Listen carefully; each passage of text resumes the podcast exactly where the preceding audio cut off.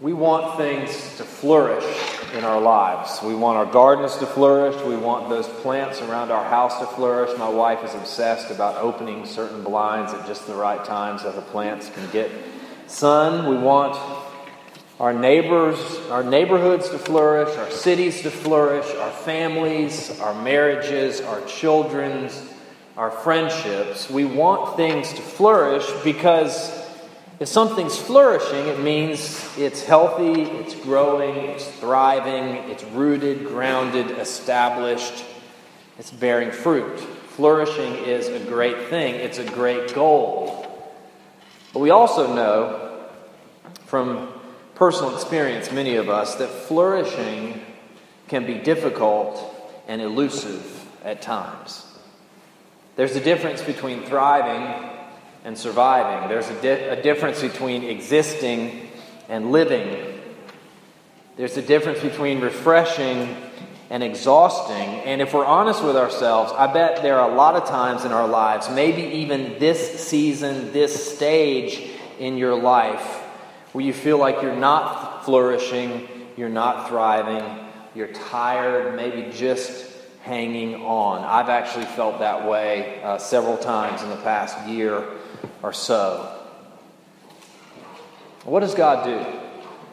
He graciously gives us simple and constant and powerful reminders, reminders that we're meant to read and hear and digest weekly, daily, that true flourishing, true blessing, true fruitfulness and growth comes as we remember and know that we are united to Jesus Christ when we train our hearts and our minds and our bodies to remember that the most important thing is the resurrected Christ, the Savior of sinners who came to earth for us so that we might have life and have it abundantly.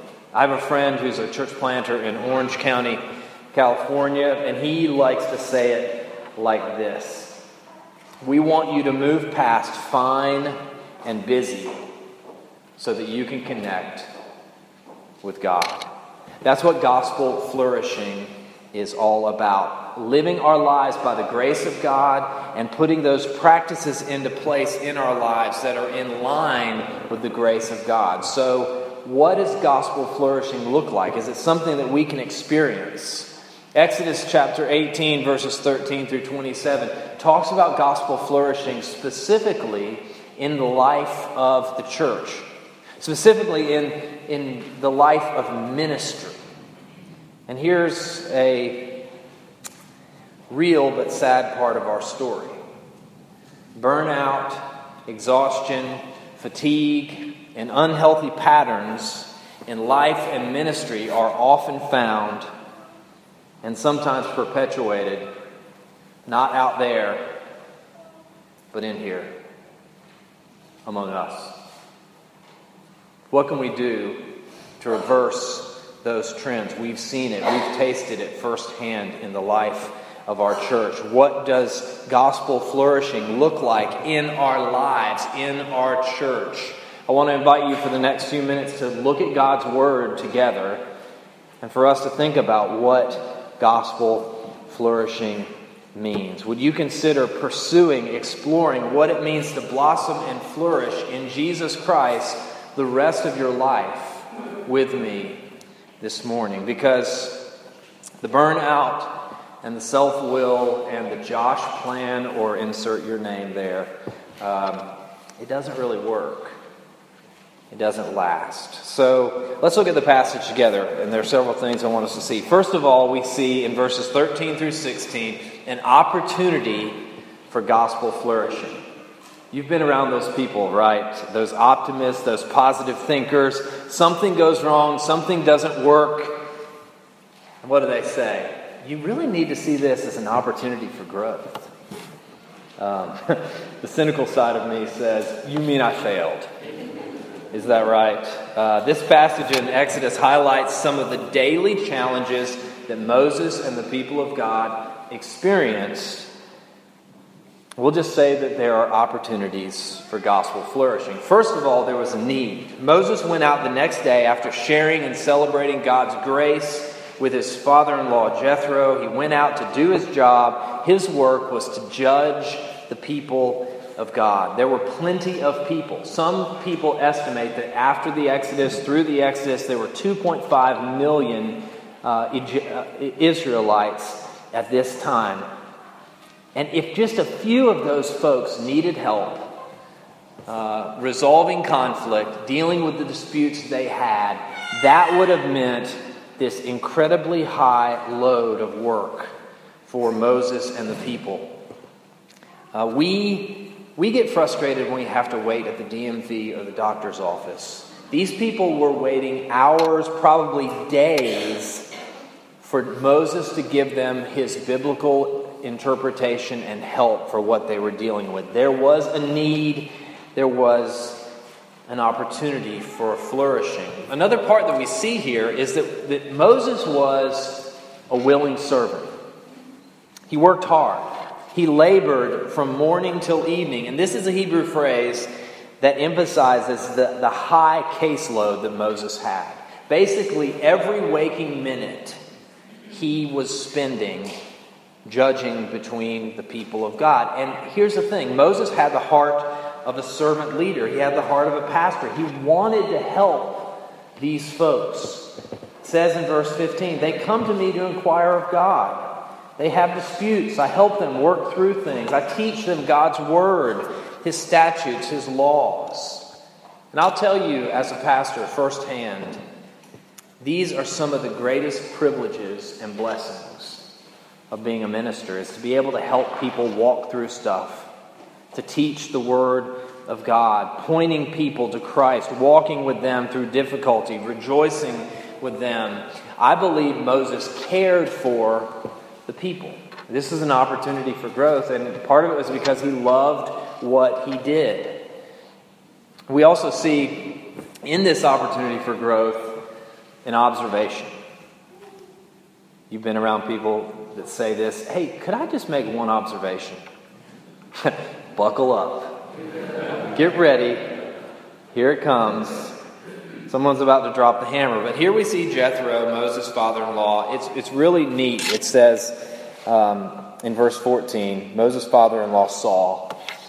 He saw all that was going on. He was an outside observer.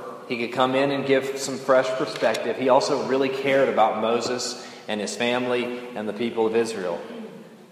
And uh, he, he loved Moses, he cared for them. So, so he took notice, he was interested, he watched what had happened, and he asked a few questions. First question is rhetorical. It's a question to help Moses process his life situation. What is it that you're doing for the people? Um, that's a great question. Really great question.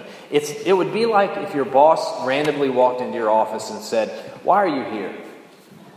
It's a meta question, it's a big picture question.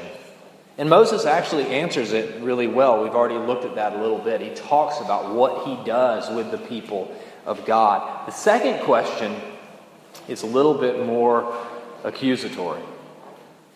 He says it this way Why do you do it alone? All these people sit around you all the hours of the day, and Moses doesn't really have a good answer for that question. It really is an opportunity for gospel flourishing. What are the areas in your life where there may be an opportunity for gospel flourishing? Maybe there's this mixture of good motives and unhealthy patterns and overwhelming circumstances and the status quo of life and the pride within us that says, I've got this under control, I can do it myself. There are probably plenty of opportunities for gospel flourishing in our lives. And this passage identifies one of them. So there's an opportunity for gospel flourishing. The second thing I want us to see is an assessment for gospel flourishing. Assessment is just a nice word for let me give your opinion about the things that you should change. And so, um, let me tell you how I see what's going down. one assesses a situation. And that's what happens here. Uh, Jethro assesses what he sees, and he spoke the truth in this assessment. He called a spade a spade. And he says in verse 17, look at the Bible with me. He said, What you're doing is not good. He doesn't pull any punches. He doesn't beat around the bush. He comes out and says, What you're doing is not good. And we need to stop here and think about this for a moment. Moses was called by God, he had the authority and position to lead and to judge and to teach and to pastor the flock of God. He did all these things for the people. But at this rate, it wouldn't have taken Zipporah long to say something like this Why do you have to leave the tent so early in the morning? Why do you come home so late every single night? And you know what I bet Moses would have said? I'm doing God's work. It's the ministry, honey. Can't you hear it? It's a beautiful and blessed work. But without boundaries, without help, without doing it God's way, with God's priorities, it's not good. Plain and simple. You could have the best motives, the best desires, the most gifts. You could be godly and skilled and talented in leadership and service in the church and not done in a healthy, gospel flourishing way. Here is the assessment it's not good. Here's where we come back to our union with Christ. Our identity in the gospel of Jesus Christ as forgiven, accepted children. Our, our worth in life is not based on our accolades, our accomplishments, or our ministry initiatives. Because guilt and shame and the fear of people and the desire for power and affirmation and approval those are all the things that can derail our lives and our ministries. It's not, it's not good for Moses, but notice the Bible says it's bad for all the people. Look at verse 18. It says, You will wear yourselves out. Now we see a little more detail about why this is not good. You'll wear yourselves out. Notice it doesn't say to Moses, You will wear yourself out. It says to the people, You'll wear yourselves out. One person does not have the emotional, physical, or spiritual bandwidth to keep up the pace at which Moses was running. And imagine the fatigue of those people the fatigue and the pressure and the frustration and maybe the eventual resignation that things probably aren't going to get any better because we have to wait here for hours or days for Moses to help us walk through this situation. No person, except for Jesus Christ, was ever meant to be the main and sole source of our spiritual health and flourishing. It's too heavy for you. That's what verse 18 also says. Have you noticed on boxes recently? Uh, there are these instructions, encouragements, and it has these two stick people picking up something together. And it says, Team lift. Team lift. It's too heavy for you. But what do we try to do? We try to carry stuff that's too heavy for us, and we hurt our back, or we fall down the stairs, or we, we wreck our lives because we try to do it all by ourselves It's too heavy for you. You are not able to do it alone. Those are the words that just got me. Words I cannot shake. If you're seeking to help people, or if you need help, they apply the same. You're not able to do it alone. But do you ever think this way? This is the way I think sometimes. I got this. I got this under control. You can count on me. I'm Mr. Reliable. I will get the job done. Don't worry. Here's the thing stress and trouble and life and pressure bear down on us, and we put expectations on ourselves. And the Holy Spirit reminds us here you can't do it by yourself. You're not able to do it alone. Oh, yeah, I'm not. I was never meant to. I'm not God. You're not God. We weren't meant to do it alone. We need other people. You need to hear that reminder this morning. It's too heavy for you. You're not able to do it alone. Maybe you need to be reminded of these words. My friend Andy reminded me this reminded me of this this week. Remember they came to John the Baptist and said, "Are you the one? Are you the one?" And it says in the Bible that he confessed, he did not deny, and he confessed, "I am not the Christ." Don't we need to remember that? I am not the Christ. That's something important to remember. We can't carry the weight of the world on our shoulders. But you know what? There are plenty of people in this room and folks that aren't here that will help you carry the load, that will walk beside you and help you and encourage you.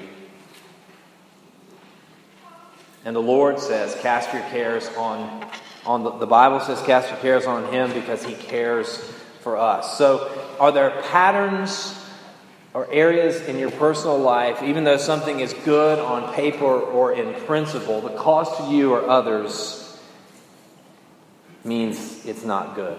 Are you wearing yourself out through actions or patterns or mindsets that are not in line with gospel flourishing? This is Jethro's honest assessment. Do we have the courage to hear and give those same assessments with the goal of gospel flourishing. Next, we see from the passage a game plan for gospel flourishing.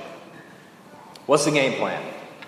You know, I, I like to get right down to it. What, what's the plan? How are we going to do this? What are we going to do? Me personally, I can see what's wrong with something, how things get sideways, easier than figuring out a, a plan or a pathway forward. And so when someone comes up with a game plan, it's helpful. Jethro moves on to a game plan for gospel flourishing, and there are several aspects to it. First of all, he says, well, the first principle is that we should listen. We should listen. It's a pretty important part of any plan, right? You've got to listen to it, not just hear it, but listen. And if someone comes along and tells us the things that they see that are wrong with, with uh, our situation, what is our natural tendency? We shut down, we get defensive, we don't want to hear what anyone has to say. But the Bible says specifically that Moses listened to the voice of his father in law in verse 24.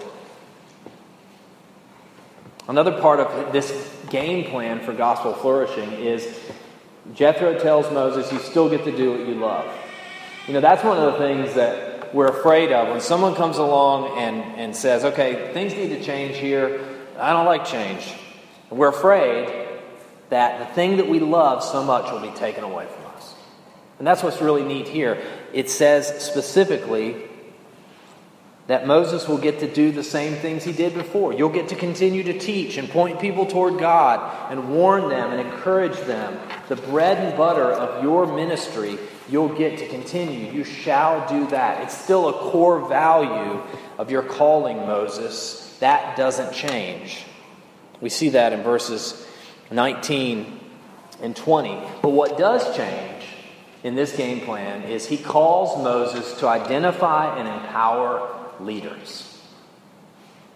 Part of God's game plan for gospel flourishing is identifying and equipping people to lead. Jethro says, Look for men from all the people, not just one tribe or one clique of people. Look for people who are trustworthy, who don't love a bribe, who fear God. He's basically saying, Look for people who know God and love God, and their life is consistent with their profession.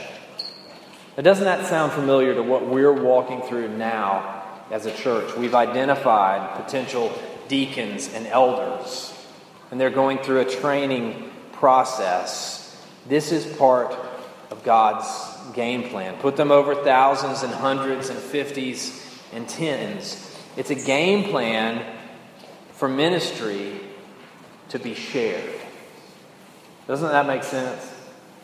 I mean, you remember Ephesians chapter 4, one of the main and primary callings of pastor, teacher, servant leaders is to equip the saints for the works of ministry. That same principle is true here. Bring the big cases to Moses and deal with the smaller ones and trust to the people. And, and this game plan for gospel flourishing is a two way street. Um, it helps relieve pastors and ministry leaders of the controlling idols that seduce us into believing that we need to solve everyone's problems and answer all their questions and be there to lift them up every time they fall and control everything that's going on. A pastor, a person, a ministry leader can't do all those things. We weren't meant to do them. God is in charge, God is in control. And gospel flourishing takes place when leaders learn to identify and empower others to share the load and the burden together. But you know what? It also applies to the people of God. It, it helps relieve the people of God from personality worship or in thinking that one person can or will solve everyone's problems, answer all their questions. No local pastor or celebrity pastor or Sunday school teacher or anyone that you look up to in the Christian faith can meet and solve all of your spiritual and Christian needs. They were never meant to. Sharing the load means helping those in the congregation. And it says in the Bible, verse 23, if you do this, God will direct you and you'll be able to endure, and all the people will go to their place in peace. So it works for the leaders and for the people of God. And this is not a passive aggressive way for me to say, hey, don't call me. um, don't reach out to me or the leaders of the church. We want to be open and accessible to you and others at full bore. We want to pray for you and counsel with you and laugh with you and cry with you and walk through life with you as we remind one another how much we need Jesus Christ. So it's not me trying to say, hey, you know, y'all don't ever reach out to me. That's not what this is. But it may mean at times that we point folks in another direction. Maybe I could say, I'd love to help you with that, but I can't do it right now. Or have you talked to the folks from your community group about it? You know, like sharing the load of ministry is part of the way that we, we flourish in the gospel. And then finally, a pathway for gospel flourishing, verses 24 through 27. What did Moses do with Jethro's plan? Did he look interested and hear it and then kind of drop it in the round file when he was done or put it on his desk and then it got covered up by a bunch of other stuff?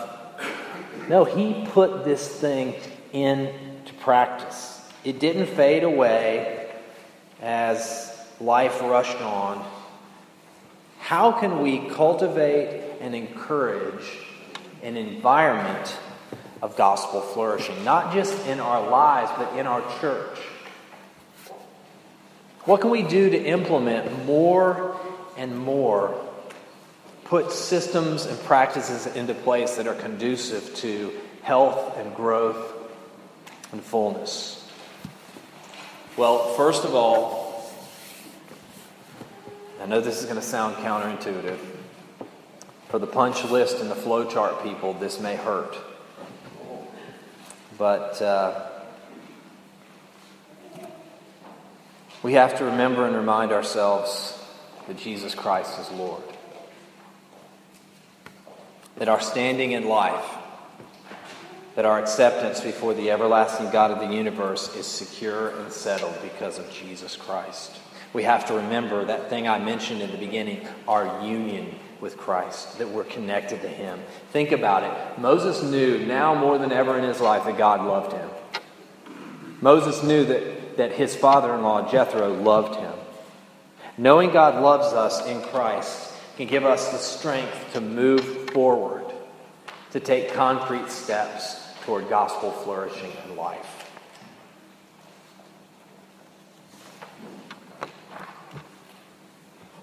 gives us the freedom to honestly assess and be assessed by others because Christ is our righteousness. Because we can be secure in our identity in Christ, it gives us the freedom and the courage to follow a game plan for gospel flourishing in our lives and in our church, trusting other people with care for one another.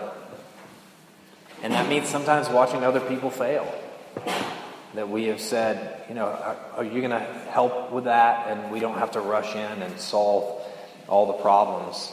It has the implication of having the courage to say no and to take time off. Out of all of that, we can put plans and systems in place. We can work on ministry initiatives together, arm in arm, side by side, moving forward.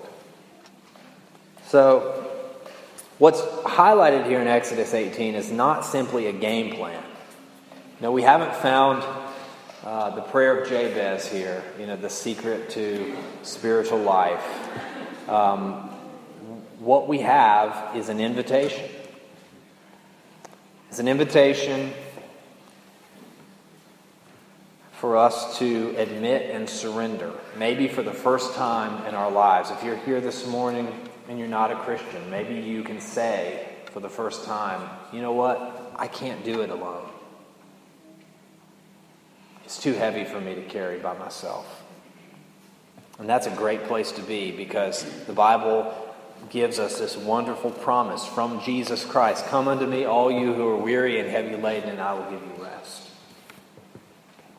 There is flourishing life in Christ. Come to him and live. And it's also an invitation for Christians to come back to Jesus and find rest and renewal in his loving arms as we lean on others, as we ask for help, as we look to share the load of life and ministry.